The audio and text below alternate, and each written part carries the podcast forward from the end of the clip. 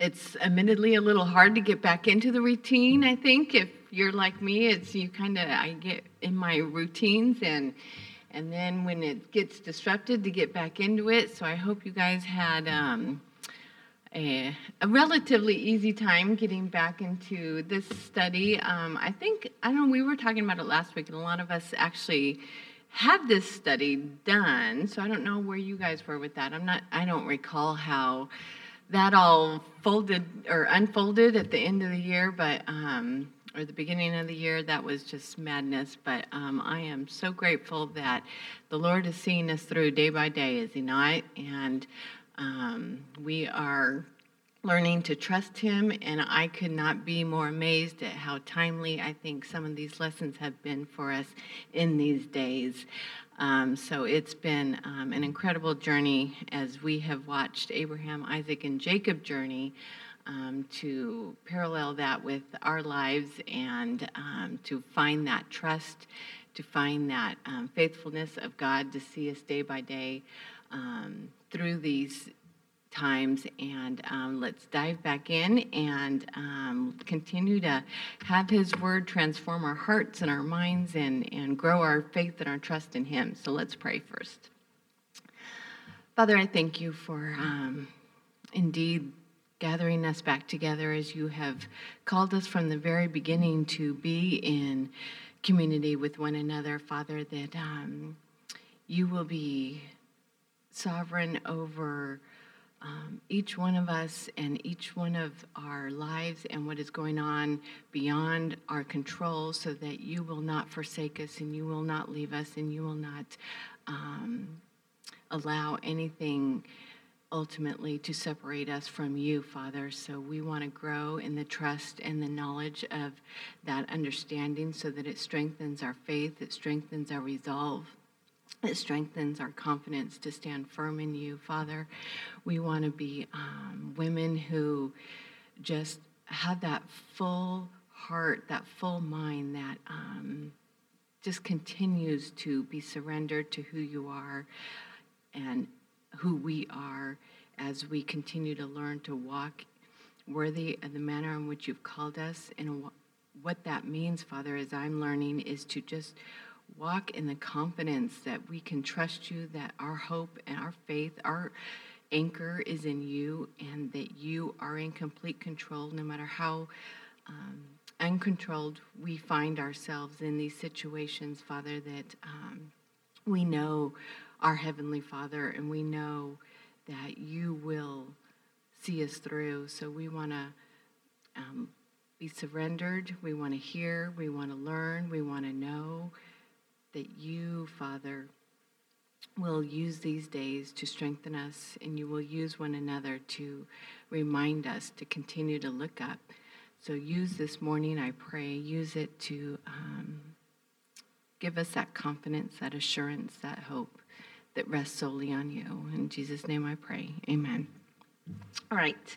So, kind of, Laurie gave us a wonderful, like, flyover of all that we've been studying last week and kind of dove right in um, to pick up right where we left off and, and give a little bit of a, um, again, a reminder that um, from our last chapter in 31 Laban had chased down Jacob after he had left and met him in that place, and um, they had their little their little final meeting get together of um, what this is going to look like as they played out. And I've called it um, that particular. I have three kind of overarching points, and that first interaction between Jacob and Laban was a, a forced reconciliation, if you will they basically agreed to disagree and go on their separate ways.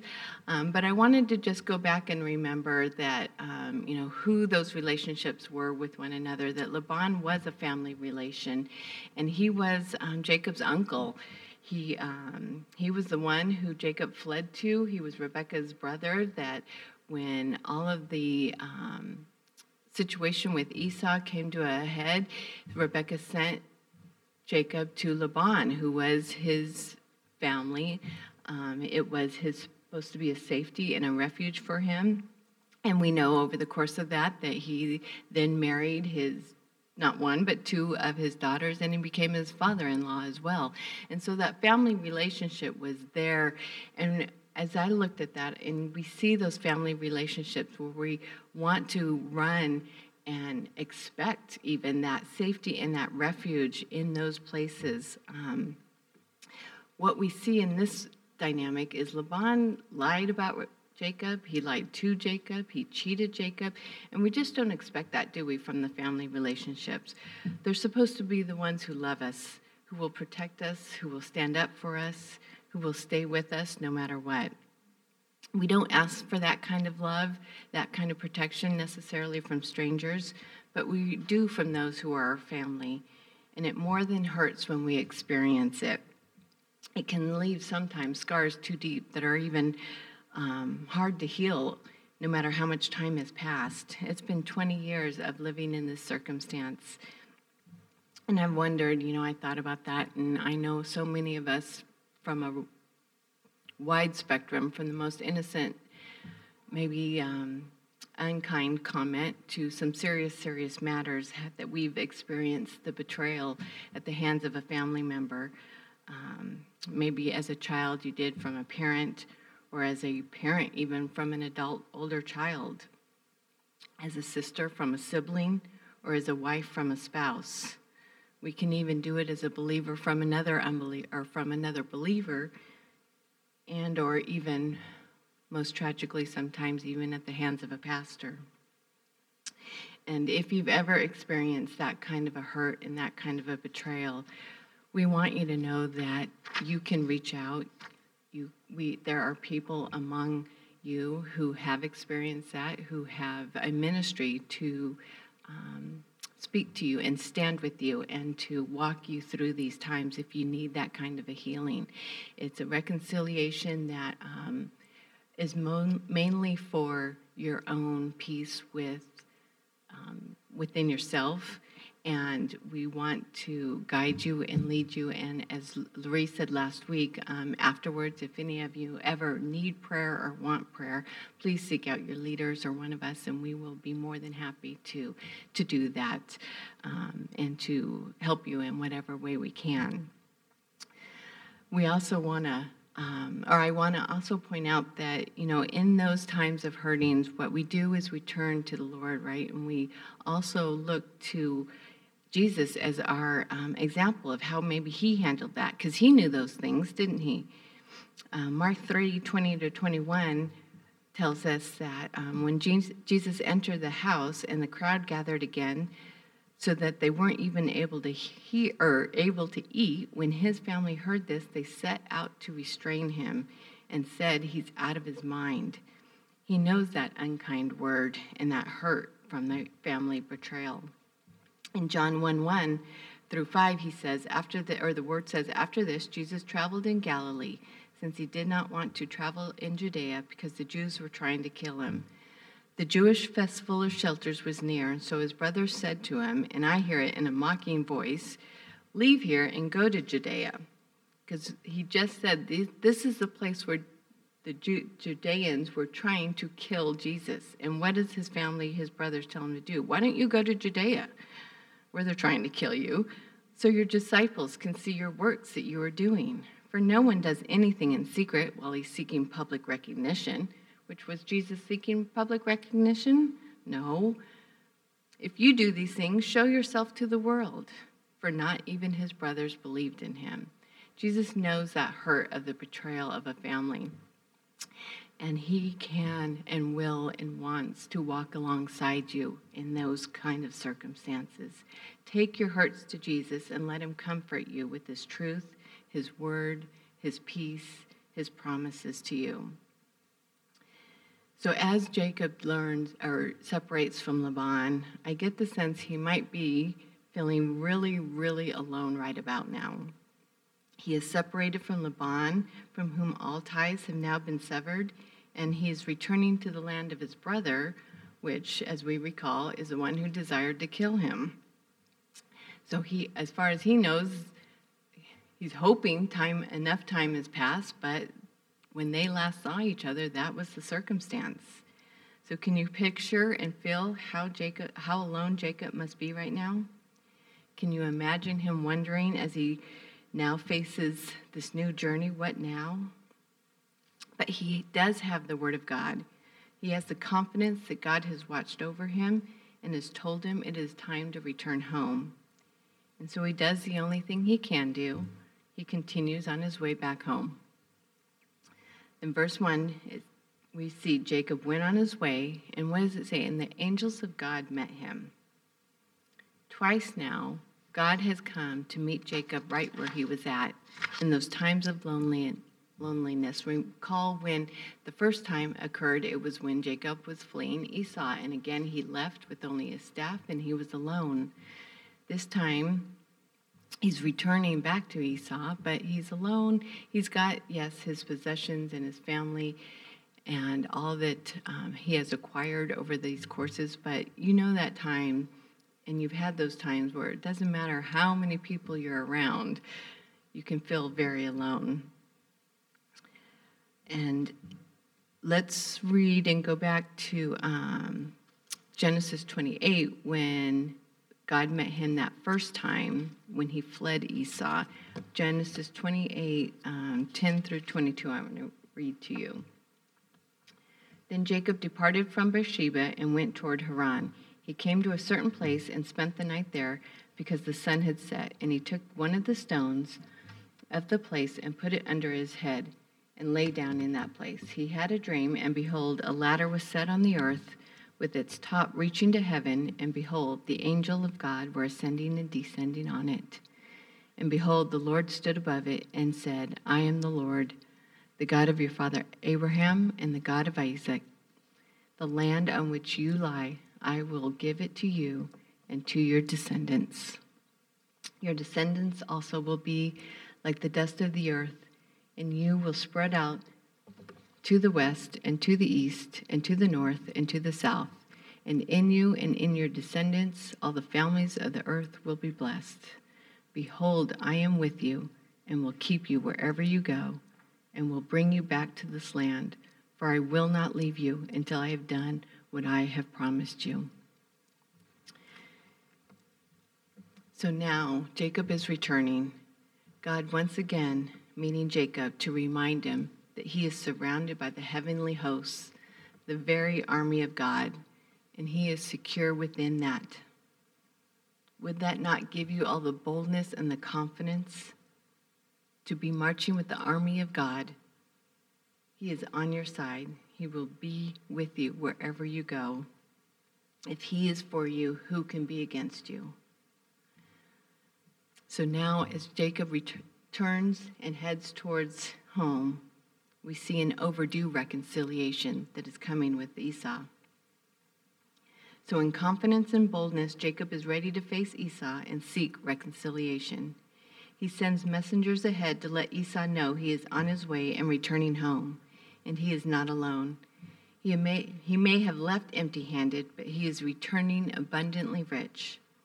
He has amassed livestock and servants and is now wanting to find favor that is to find grace, to find forgiveness from Esau. It seems more like Jacob is rubbing it in Esau's face of how successful and blessed he has become, though. By calling Esau Lord and referring to himself as a servant, is he being genuine?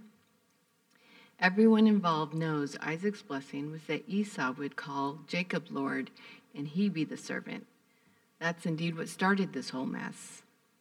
So we can only second guess as to whether or not this was a genuine act of humility or a misguided declaration of, look, everything God said would happen did.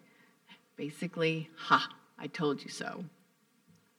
Regardless if it's genuine or not, Jacob is bolstered in what he remembers as the Lord has met him and reminded of him in his promises. So he confidently heads back home. And how much time do you suppose passed between Jacob's renewed confidence in sending the messengers ahead to Esau and the time in which it took for those messengers to return back to Jacob and give him the message? I wondered, and I did a little bit of research, and you know, it might have been as little, depending upon where they are, from about probably a week between the messengers going to give Esau the message that Jacob was headed home and then the messengers returning. And in that time, that, that just joyousness, joyousness, is that a word, of Jacob and thinking and remembering all that God has done. Verse 6 says, The messengers returned to Jacob, saying, We came to your brother Esau, and furthermore, he is coming to meet you, and 400 men with him. And with that news, all of Jacob's confidence immediately drained from him. 400 men would be the size of a standard militia. Recall when Abraham went out to save Lot from the four kings when they kidnapped him. Abraham took 318 men to pursue four kings. Esau is bringing 400 men to face one lonely, self described quote unquote servant. It does not seem that Esau is so ready to forgive and forget yet. And Jacob forgot all about God's army because all he could focus on was Esau's army. And are we not like that too, ladies? Completely confident in God's promises until we walk out the door and face the reality of adversity that undermines our confidence and threatens our security. To Jacob's credit, he does what is wise and prudent given the perceived situation. We see him do three things. He responds with the military strategy of defense by dividing his company into two. So, this way, at least hopefully, one of the camps has a chance to survive. We see him pray, and we see him send out a gift in hopes of reconciliation. So, was Jacob not trusting God by dividing his camp into two?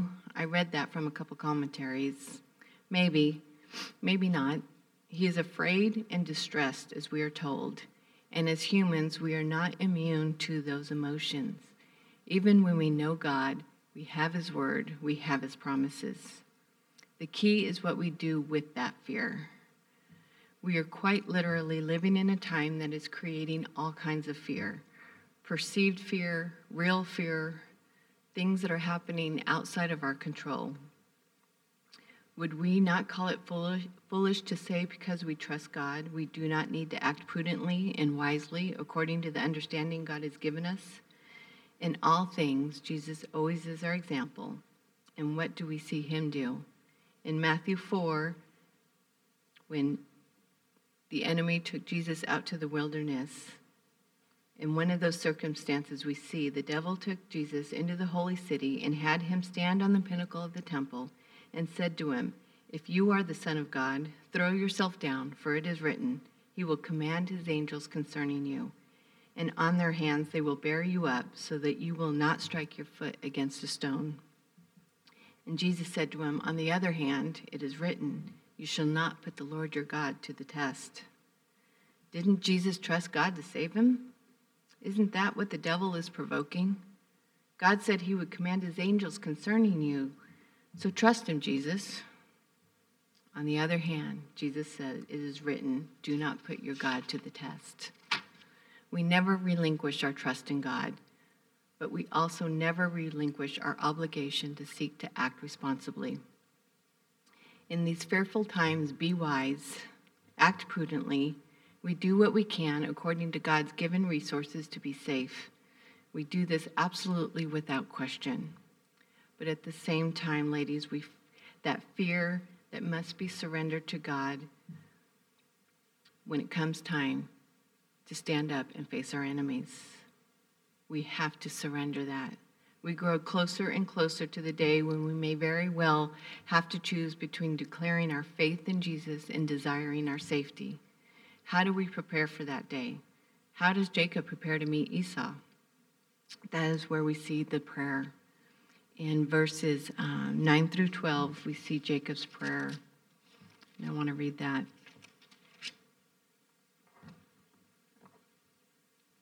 Should have brought my glasses up. Jacob said, O God of my father Abraham and God of my father Isaac, O Lord, who said to me, Return to your country and to your relatives, and I will prosper you. I am unworthy of all the loving kindness and of all the faithfulness which you have shown to your servant. For with my staff only I crossed this Jordan, and now I have become two companies. Deliver me, I pray, from the hand of my brother, from the hand of Esau, for I fear him, that he will come and attack me, and the mothers with the children.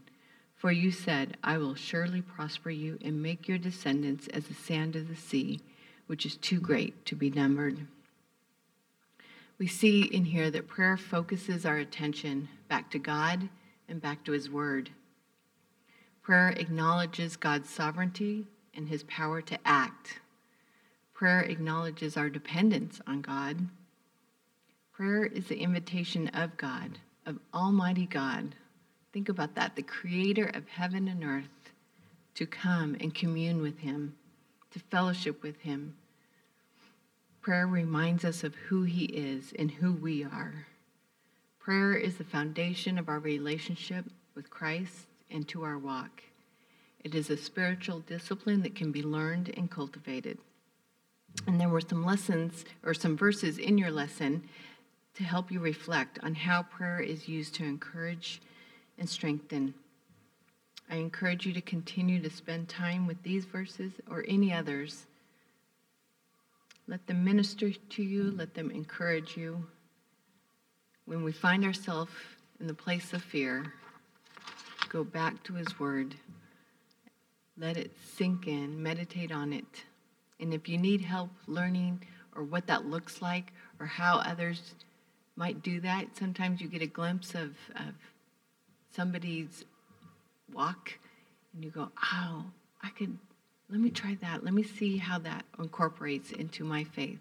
And sometimes we have different ways. It's not like there's a right way to do this.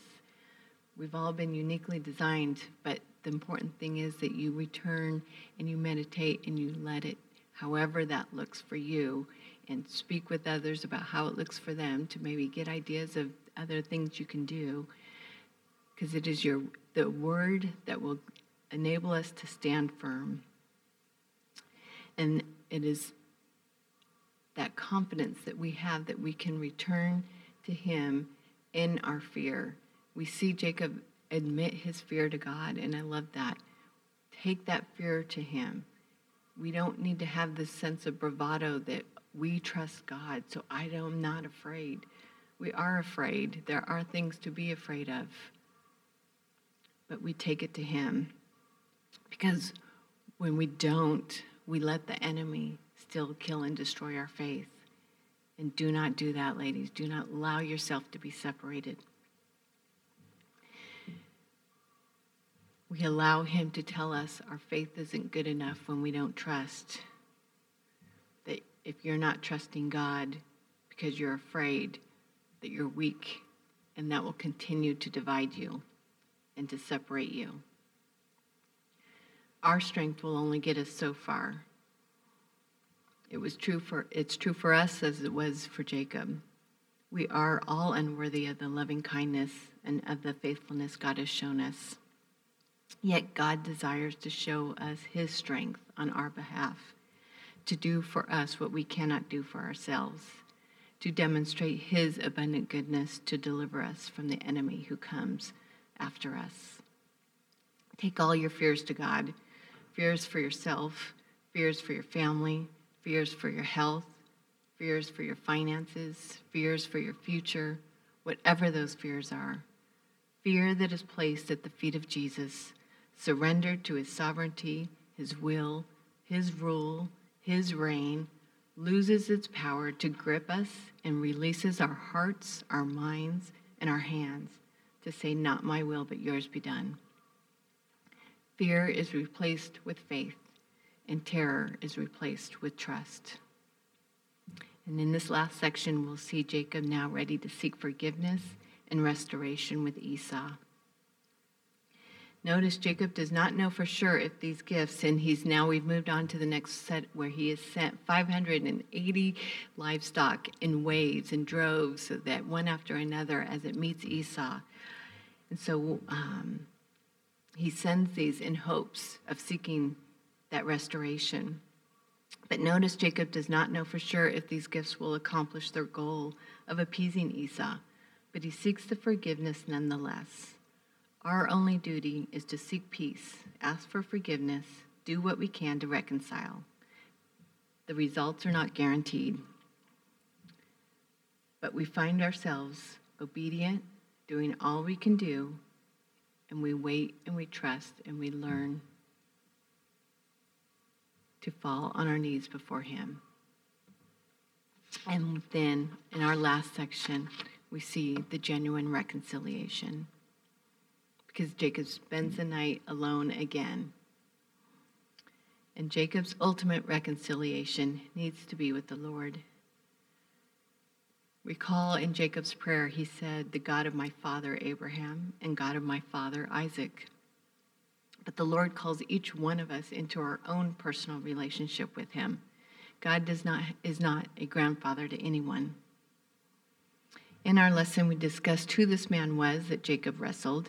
And as we watch this wrestling match, so to speak, we have, um, or I drew out two key points that I want to um, illuminate for us. One being Jacob had a general knowledge of God that over the course of his life is becoming more and more personal. Jacob is growing in the grace and knowledge of Jesus. And those major growth spurts happen during times of wrestling.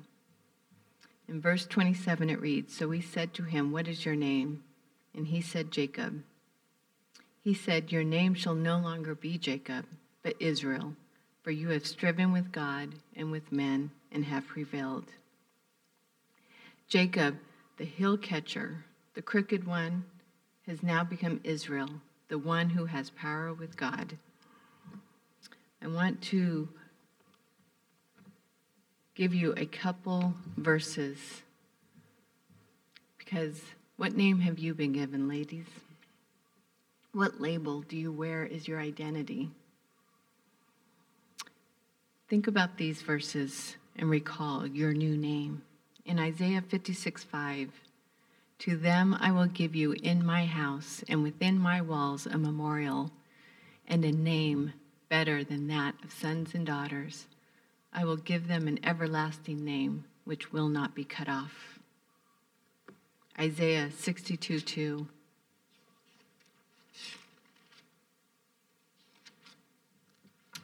The nations will be, sorry, the nations will see your righteousness, and all kings your glory, and you will be called by a new name, which the mouth of the Lord will designate in Isaiah 65, 15 through 16.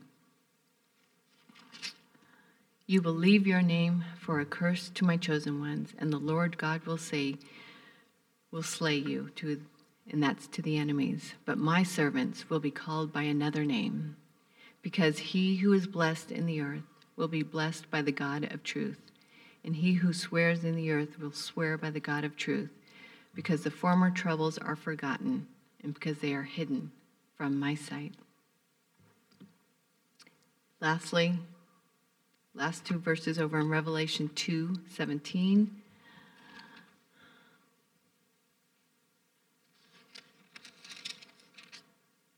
He who has an ear, let him hear what the Spirit says to the churches. To him who overcomes, to him I will give some of the hidden manna, and I will give him a white stone and a new name written on the stone which no one knows but he who receives it. And 312. He who overcomes, I will make him a pillar in the temple of my God, and he will go out from it, and he will not go out from it anymore. And I will write on him the name of my God and the name of the city of my God, the new Jerusalem, which comes down out of heaven from my God, and my new name. We will be given a new name a new identity, forever more, dwelling with the Lord. We look forward to that day. So don't grow weary, ladies. Now is not the time to give up. Growth comes as we persevere. Wrestling with God produces growth that does not come otherwise. Stay the course, stay in the wrestling match, if you will wrestle with God until you know your identity in Him. Continue to turn back to Him. And the second thing I want to draw out was Jason, Jason, that's the name of my son. Jacob was physically changed from this encounter. Jacob will forever now walk with a limp. But notice Jacob never says a word of complaint asking, Why would you do this to me, Lord? What is he in awe of? Verse 30 says, I have seen God face to face, yet my life has been preserved. He's in awe of the fact that he's seen God and still alive. We know in Exodus 33:20, no man can see God and live, right? This is the ultimate reconciliation, to be restored and able to forevermore dwell with God once again. This was God's plan from the beginning. This is his plan through every generation. This is why we are studying the life of Abraham, Isaac, and Jacob. To see God's presence and power and plan to redeem and restore back into fellowship with him.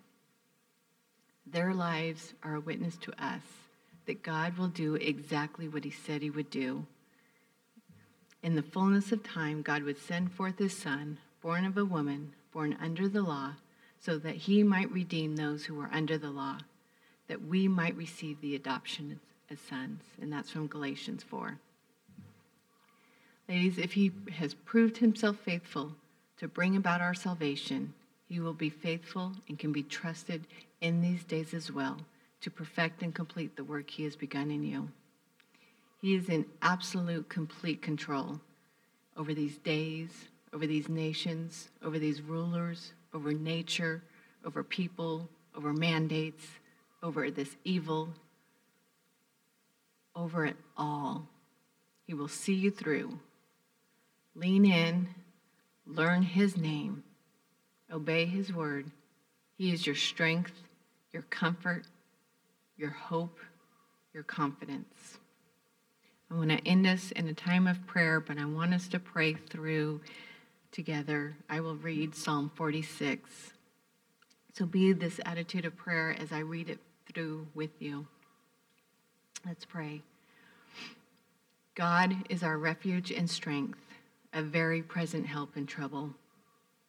Therefore, we will not fear Though the earth should change, and though the mountains slip into the heart of the sea, though its waters roar and foam, though the mountains quake at its swelling pride. Selah. Think about this. Remember this.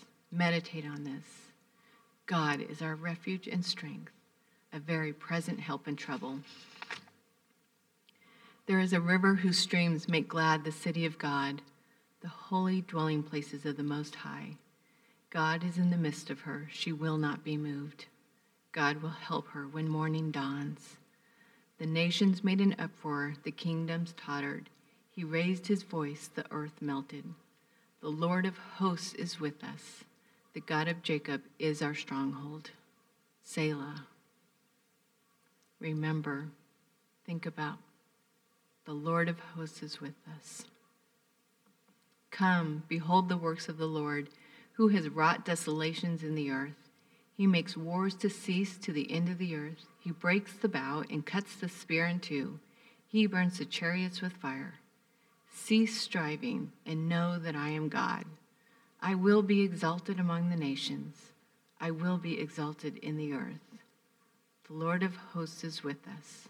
The God of Jacob is our stronghold. Amen. Thank you, ladies.